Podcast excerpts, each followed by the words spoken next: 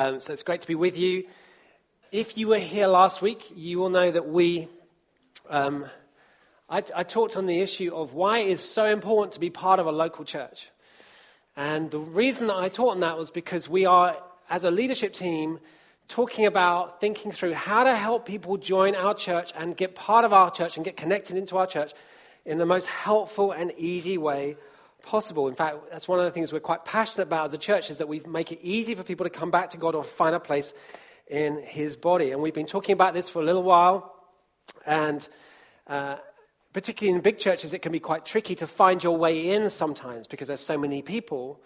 And so we've been talking about how to do this, and we've been thinking about this and designing a new process. And in the next year, we're going to launch something that we're calling Steps into Kings. And we're creating basically 3 one-off moments. They're not courses or groups. They're one-off moments. Often they'll take place during a Sunday morning, a bit like the baptism inquiry or a membership morning. And we're going to call them First Step, Next Step, and Leader Step. They're the working titles for now. And these moments are, if you like, designed to help people discover who we are as a church, what we believe, what we're all about, because churches are different, aren't they? So if you're joining a church, you need to know, well, what is this church and what do they actually believe about these issues? So to help people be orientated quickly as to who we are, and also to know how to find the best way in, the best route for them into the church to find friends and play their part. And so last week I taught on why church is so important, and Andrew's going to speak next week. And we're teaching through some of the material we're going to teach on these moments, but also probably even more so what we're trying to do is teach some of the key convictions we hold about church, about discipleship, about growth, about leadership, and about serving. And today, I want to speak on the subject and talk about the importance of leadership and the way leadership should operate in the church and how it should and shouldn't be done. Now, I just want to preface everything I'm about to say today by saying I believe in leadership. I've never yet been to any kind of organization, whether it's a business, whether it's a school, whether it's a church, anything where if it works really well, you don't find good leaders at the heart of it. Okay, so interesting, if you look around school, if you've got kids and you look around schools, you're trying to check out whether this school is the right, pretty much the question I'm often asking is, who's the head? Because I know if they've got a good headmistress or a good headmaster and they're given long enough, you get a good one, you're in the end probably going to have a good school if they're given enough time and enough permission to actually lead. So I believe in leadership a lot. But what you're going to see is that what we're going to look at today is a completely different perspective on leadership that Jesus presents in John 13. And as I teach this message, I'm not going to use the phrase leadership very much, or that word, because everything I teach on today is going to be relevant for everyone in the room, whether you would consider yourself a leader or not. I actually believe that everybody is called to influence. But this is going to be relevant to everybody, whether you would consider yourself a leader or not. However, I would also want to say, if you are a leader or you aspire to leadership, it is particularly critical for you that you understand the principles that are in John 13. Because I believe if you do, it will help lead you into fruitful, healthy ministry. Whereas if you don't, there is a danger of exercising leadership in a way which is quite unhealthy and potentially quite damaging for the people around you. So I think it's relevant for all of us. So let's get into John 13. Now, how many of you ever get to go away, maybe with work or on holiday, where you're leaving other people at home behind you? How many ever does that? You've got to leave some other people at home? Okay. Very occasionally, I get to go away with my work, and I'm away for a night or 2 or 3 nights. And I've noticed this about myself, that when I go away, there are certain things which are always important for me to say at any time that become particularly important in that moment that I want to say, because I'm going away. Yeah? So I will, there are certain key jobs I want to go, please don't forget to. That's some of the things I say. But also, I want to get to Sarah and say, I love you, and I want her to know that. I'll get to my kids and tell them I love them. If no one is looking, I will get to the dog and tell her I love her too. I know that's sad, but I do that, or I'll miss her. She doesn't understand. She just looks at me like she doesn't understand. And I say, I hope someone will walk you while I'm away. Okay? Now, the reason I say that is because in John 13, we are right on the edge of Jesus leaving. Now, I know Jesus is here, but physically, earthly, his ministry is coming to an end, okay? And because his earthly ministry is coming to an end, if you like, everything he says and does in this moment is particularly heightened. It's like, this is one of his final team talks. He's like, I need you to get this. I want you to understand this issue, because he's about to lead. His earthly ministry is about to come to an end. And it's in this context that Jesus now acts out possibly one of the most famous visual illustrations ever acted out about what a life, how a life should be lived, about what significance looked like, about what purpose looked like, about what greatness looks like. Now, I believe all human beings are desperate, rightly so, for a sense of significance and for a sense of purpose. I don't think that's a bad thing. I think that's absolutely part of our DNA. We are hardwired for it. We are made to need and have a sense of purpose and significance. If you read the creation accounts in Genesis, if you know that at all, you'll know that God creates men and women and the rest of the world and the universe. And then almost immediately, God gives Adam and Eve jobs, responsibilities. In other words, you have a purpose. He says you're going to have dominion and influence. You're going to care and cultivate creation so that it flourishes. So Adam and Eve are given right at the very start roles and responsibilities. It's built into our DNA that we need to live lives that count, that have purpose and significance. I think that's an absolutely right and normal thing. The issue is, however, how do we do that?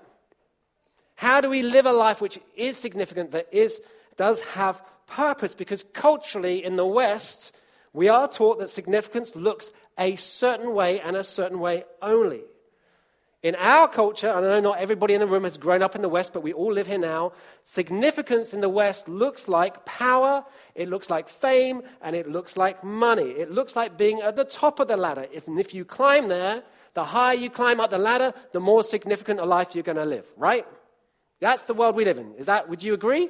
You see on our TV programs, reality TV programs are built absolutely around this idea.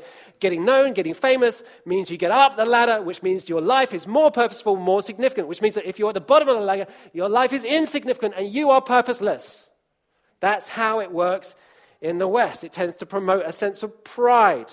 Don King, the boxing promoter, once said, "I never cease to amaze myself." And then he added, "And I say that humbly."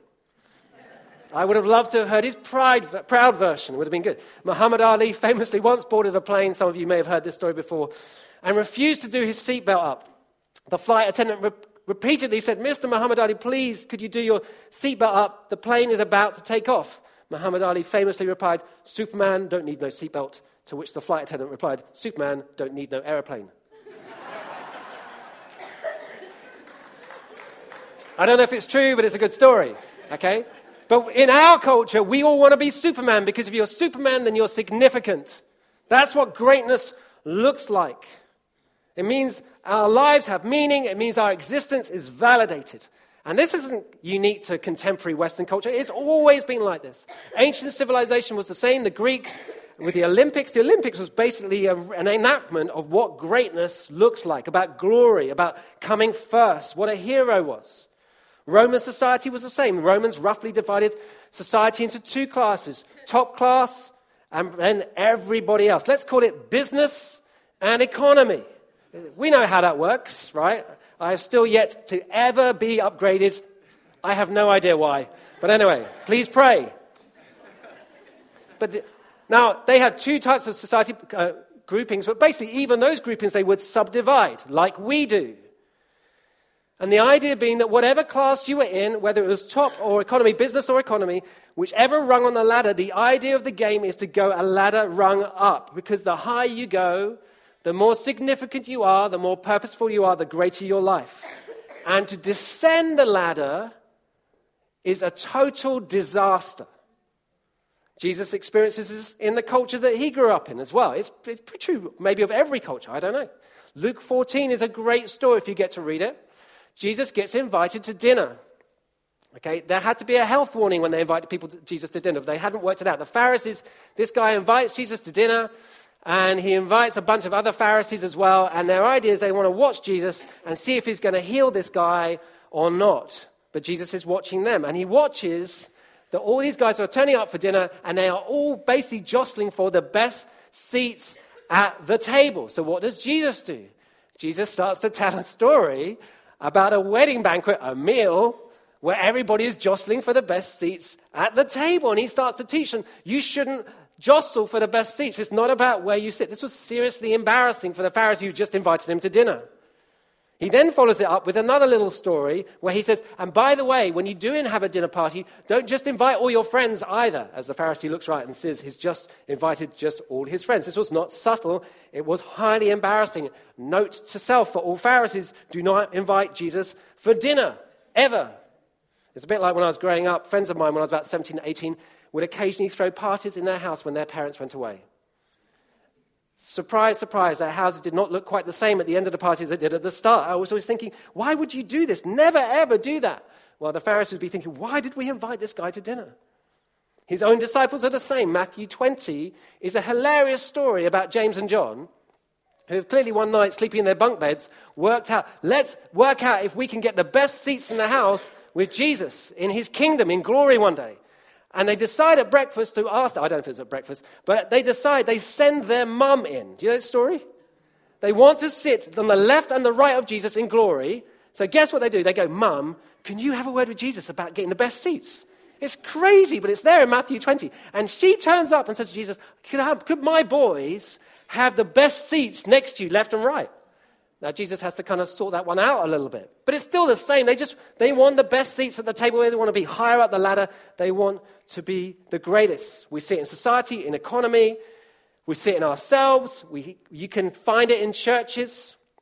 Church leadership, when it goes wrong, becomes all about power and prestige and platforms. Church leaders, like any other kind of leaders, can get it wrong.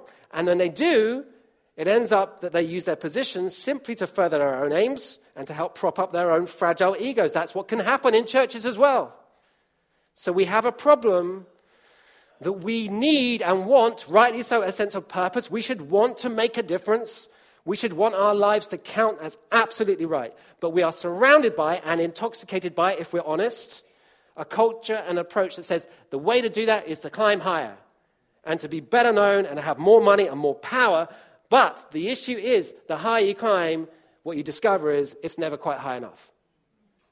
Because it doesn't deliver to you what the sense of significance you really crave, because it was never designed to.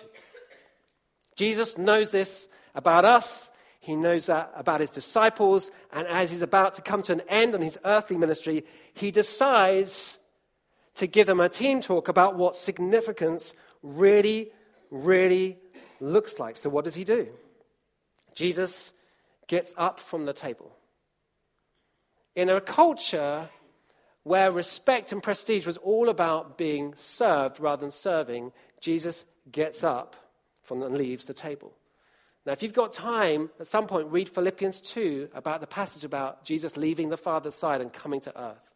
Because almost what he does in Acts here is he kind of acts out cosmically what he's doing in his ministry, leaving the Father. Jesus leaves the table and begins to act something out. He takes off his outer clothing, wraps a towel around his waist, pours water into a bowl, and begins to wash their feet, drying them with a towel.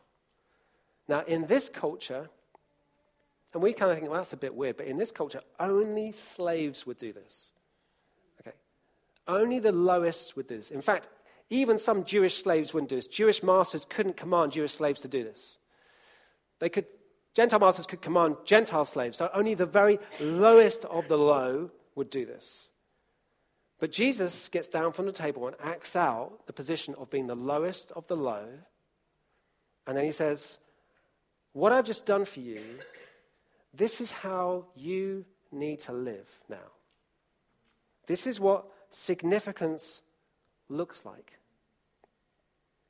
Now, in Matthew 20, with the kind of episode with James and John and trying to get the best seats in the house, surprise, surprise, the other disciples are not happy when they discover that James and John have tried to bag the seats left and right with Jesus. Probably because they hadn't thought about it or sent their mum round first, okay? But Jesus says this in response to that moment, verse 5. You know that the rulers of the Gentiles lord it over them, and their high officials exercise authority over them. Not so with you. Instead, whoever wants to become great, whoever wants significance, in other words, among you must be your servant. And whoever wants to be first must be your slave. Just as the Son of Man did not come to be served, but to serve and to give his life as a ransom for many. Jesus is saying, if you want to be great, if you want significance, if you want to lead, if you want to have influence, Don't make your life all about climbing the ladder, but instead, go low. Aim low. The Apostle Paul says the same thing right at the start of Romans in that letter. He basically describes himself not as a citizen of the Roman Empire, which he was and he could have written, but he says this, I'm a slave of Christ Jesus. That is a radically crazy phrase for him to write. It's like he's committing social suicide. One commentator said it's like this. It's like marking your Facebook status as loser and then hoping for a date. Now, the problem is we are so familiar. If you've been around church at all, you will know this story of Jesus washing people's feet. You'll probably know it. And you kind of go, well, that's a nice story. We don't understand. We miss how radical this is. No one had ever spoken like this. No one had ever lived like this. And no one had ever taught like this. The only trajectory the human race had ever known to gain significance was up. That's the only way. You've got to go higher, and to descend is a total disaster. But Jesus is saying, I'm literally setting you an example. This is how you are to live. This is the call. This is how followers of Jesus are to live. To give up their lives. To go low. Live your life, in other words, trying to lift up others rather than promoting yourself. Now that is why it's so important that leaders or people who want to lead understand this, because your aim if you're a leader is to serve and lift up others rather than lifting up yourself. It is radically countercultural, completely counterintuitive. It is totally foreign to us, and because it's foreign to us, we find a real struggle to live like this. It's hard to live like this because we've been conditioned by our world and because by our own sinful nature to want to try and get significance, but we want to get it in a different way. Jesus, I believe, knows how hard it is for us, and I believe he knew how hard it was for his disciples. And so in John 13, it's subtle, but he gives them some keys as to how to live this out, how to actually do this. See, if you don't do this, it's a nice Bible story. That's all it is. It's a nice Bible. It's like a kind of little story that we tell children, oh yeah, it's good to be kind. He's not saying it's good to be kind. Although kindness is absolutely in it. He's saying this is the trajectory and the motive and the agenda of your life. And you need to live like this now if you're going to represent me. He's saying this is your life. Not with the red book and what's his name and he come back and not that old program. He's saying this is the trajectory of your life now. The challenge is, can you live it out? And he gives us two keys to actually how to live it out. If we're actually going to take from the Bible and go and do it. Firstly, he says this. You need to aim low, but you need to think high.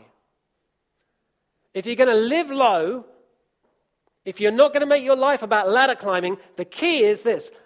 Think high. You need to understand, not just intellectually, but deep in your soul, how high the calling is on your life if you're a Christian.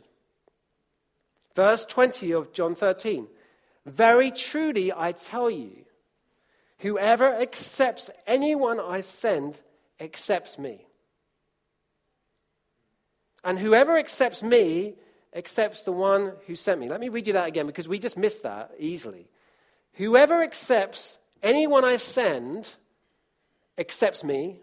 And whoever accepts me accepts the one who sent me. Jesus is saying, you're going to be my representatives. My earthly ministry is coming to an end. You will represent me now. I'm giving you an example about how to live your life. And I'm sending you. And in the future, when people accept you and accept the message, the gospel message that you carry and you present, Jesus is saying, they accept me. As if, Jesus is saying, I was physically there in the moment with you. In other words, Jesus is saying to them, I want you to live low, but you've got to think high. You've got to understand how high the calling is on your life to represent me. If they accept you and the message you carry, they accept me, Jesus is saying. Paul says the same thing, 2 Corinthians 5, and you can find this in lots of places. But he says this in 2 Corinthians 5, all of this is from God who reconciled us to himself through Christ and gave us the ministry of reconciliation that's been given to us. That God was reconciling the world to himself in Christ, not counting people's sins against them. And he has committed the message of reconciliation he has committed to us the message of reconciliation. We are therefore Christ's ambassadors, as though God was making his appeal through us. One of the keys to actually living out a life where you live low is to understand how high the calling is on your life, how significant the call is over you, over me, how much you are loved, how significant it is to be sent. When Jesus says in John 15, "You didn't choose me, but I chose you. And I appointed you to bear fruit that will last." We have to understand how significant that is, how much weight there is in that. Now, psychologists for years have taught about how what we believe about ourselves, what we think about ourselves, has a massive impact on how we actually live.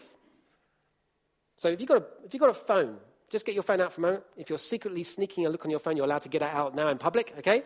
That never happens in church, I know. Get your phone out, wave it at me. Right, okay, now, I want you all to take a photograph of yourself. If you haven't got a phone, I want you to get in somebody else's photograph, okay? Quickly, try not to take a photograph up your nose. I know the older the person in the room, the more likely you are to get one right up your nose. Take a quick photo. Right, okay, have you got one? Now, whether you're any proficient at taking photos of yourself or not, have a quick look at the photo. All of us carry some kind of mental self-portrait, an opinion of ourselves, which has tremendous influence over our lives. Larry Crabb, who's a well-known Christian psychologist, written lots of books on counseling, writes this: "Research has shown that we tend to act in harmony with our mental self-portrait. If we don't like the kind of people we are, we think no one else likes us either. And that influences our social life, our job performance, our relationship with others." I believe it seems to be true experientially, and it's definitely true biblically, that our effectiveness in terms of being able to be used by God to represent him effectively is so often directly linked to whether we understand and have grasped in our hearts how high the call is on our lives. In other words, how significant the call is already. Numbers 33 is a famous passage where spies are sent into the promised land to check out the land. Okay, the spies come back. 10 come back and say, "There's no way we can take this land. It's filled with kind of giants and problems and hurdles, and there is absolutely no chance." And they use this phrase, they say, "We seemed like grasshoppers in our own eyes." That's an interesting phrase, don't you think? Like, we seemed so insignificant to ourselves in the land. So there's no chance. Two of them, though, Joshua and Caleb came back with a very different report. And they say, "We can take the land. If God is true to his word and if he is sending us, then the land, we can take this land." Now, same context, same circumstances, same place they visit, and yet totally different report. Why? Well, I believe because 10 of them had totally failed to understand how high and how strong the call was on their lives. God comes again and again in the Bible to people elevating the sense of calling over them. So Gideon, if you know the story of Gideon, Gideon is scared and hiding. And he's hiding in a wine press. He's in the floor when he should be out on the field, out in the open. He's hiding in a pit. And an angel comes to him. And the first thing he says to Gideon is, "God's with you, mighty warrior." He doesn't look like a mighty. He's nothing like a mighty warrior. What's he doing? God is going, "No, I want you to understand how significant the call is on your life. That you're not insignificant. That there's purpose, and the significant is great." Jesus says to Peter, who's about to pretend he's never met Jesus, is going to deny him to a servant girl. Jesus says to Peter, "I'm going to give you a new name. Simon, I'm going to call you Peter, and you're a rock. And on this rock, I'm going to build my church." He's elevating the sense of significance. And I believe this is so significant when it comes to actually being able to live a life where we don't have to live our lives pushing and trying to promote ourselves. You see, when our sense of identity and call is low, when maybe we feel very broken and fractured, maybe because we've been through such difficult times, we will tend towards either thinking God can't use us at all, we will feel completely insignificant in ourselves, or we will tend towards using every opportunity that comes our way to try and climb a ladder in order to try and inflate our own sense of self-worth and significance. We will try to climb every ladder there is in order to prove to ourselves that we are someone when the sense of significance is low. But when you understand how high the call is on your life, when you understand how loved you are, how sent you are, how significant the call is, whatever the thing is you do, regardless of what you do, when you understand the call is so high, then you will be far more free to live lives without being noticed, without having to self-promote, because your sense of self-worth, of purpose and of significance is no longer on the line when it comes to what you do. I think this is important for everybody. I wouldn't say this is particularly important for guys, because we want to feel significant. And I think if you get this, it means you can give your life away, you can act like a servant, because none of it can threaten just how significant the call is on your life. So that's one of the keys. I would say the other key is in verse 17, because Jesus is saying this: the more you give your life away, the more you live like this, the more life you will find. Verse 17, now that you know these things, you will be blessed if you do them. Now we can read that and go, well, that's nice. You know, basically if I grit my teeth and I try and help some people and I'm nice to people, then maybe, you know, God will be, you know, he'll be pleased with me. He'll smile. But I'm not sure that's what he's saying. See, the word blessed literally means happy. In other words, he's saying, if you live like this, the more happy. It's completely counterintuitive for us, isn't it? Climb the ladder and you'll be helpful, happy.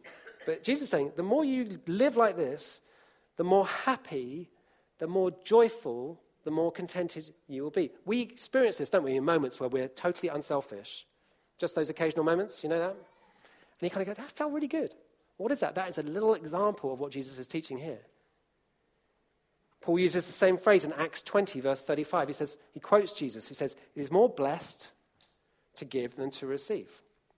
I have to remind myself that at Christmas, okay? It's more blessed. In other words, it's more joyful. It's true, isn't it? There's something that happens that we experience when you give. And Paul is quoting Jesus, it's better to be like that. In other words, Jesus is saying, if you live like this, you will discover where the joy is, where the freedom is. In other words, he's not calling you to an obligation. He's inviting you to a lifestyle of freedom. Can you see what Jesus has done? Just in a few verses, he does this extraordinary thing. He acts out, this is how you ought to live. You ought to live, go low. Make it your aim to serve others and lift up others. And at the same time, he has depowered, if you like, or undermined the two great fears that can stop us from living this way, that drive us to being ladder climbers. Namely this, that if I live like this, if I actually do what Jesus is saying, if I really do this, then surely this kind of living is going to lead me into being someone insignificant and nobody, and I will waste my life. I'm going to miss my life if I do this. And those fears drive us. But Jesus is saying, do you know what? You don't need to be fearful about living a servant-hearted, hidden life. That somehow if you do that, it makes you into being a nobody because you are already a somebody. That's what he's saying. You're already significant. Think high. Understand deep in your soul that you are loved and you're sent. And also, you don't have to be fearful that if you give your life away, if you try and promote others ahead of you, if you seek to serve rather than be served, that somehow you're going to miss out. Because if, Jesus says, if you live like this, actually what you find is you will find your life. This is how you win, in other words. Matthew 6 is one of my favorite passages where it's all about anxiety and worry. And we tend to worry, right, and get anxious. And he's saying, you don't need to worry, you don't need to worry. And right at the end of the verse, chapter 6, he kind of goes, if you seek me first, your Father will give you all these things. And all the things you worry about, if you put me first, actually you don't need to worry, God will take care. But right in the center of chapter 6 of Matthew is this little phrase which everything hinges on. He says, you of little faith. In other words, the issue is, can I trust him? That's the issue. Will I trust him that he is true to his word? That if I do what he says in John 13, if I go, do you know what, I'm not going to push. It's not to say don't want influence. Want influence. If you want to lead. I encourage you to do it. But don't make promoting yourself the agenda. If I decide I'm not going to do that, I'm going to lay that down, I'm going to make my life about trying to promote others, the issue is, can I trust him that he's true to his word? That he will look after me. That I will find life. The more I die to myself, the more life I will find. That he will be true to his word or not. That's the issue. Jesus says this in Matthew 16. For whoever wishes to save his life will lose it. But whoever loses his life for my sake will find it. I want to encourage you, you can trust him that what he's saying is true. This is how we should live, and this is how we should lead. Let's stand together, and we're going to pray.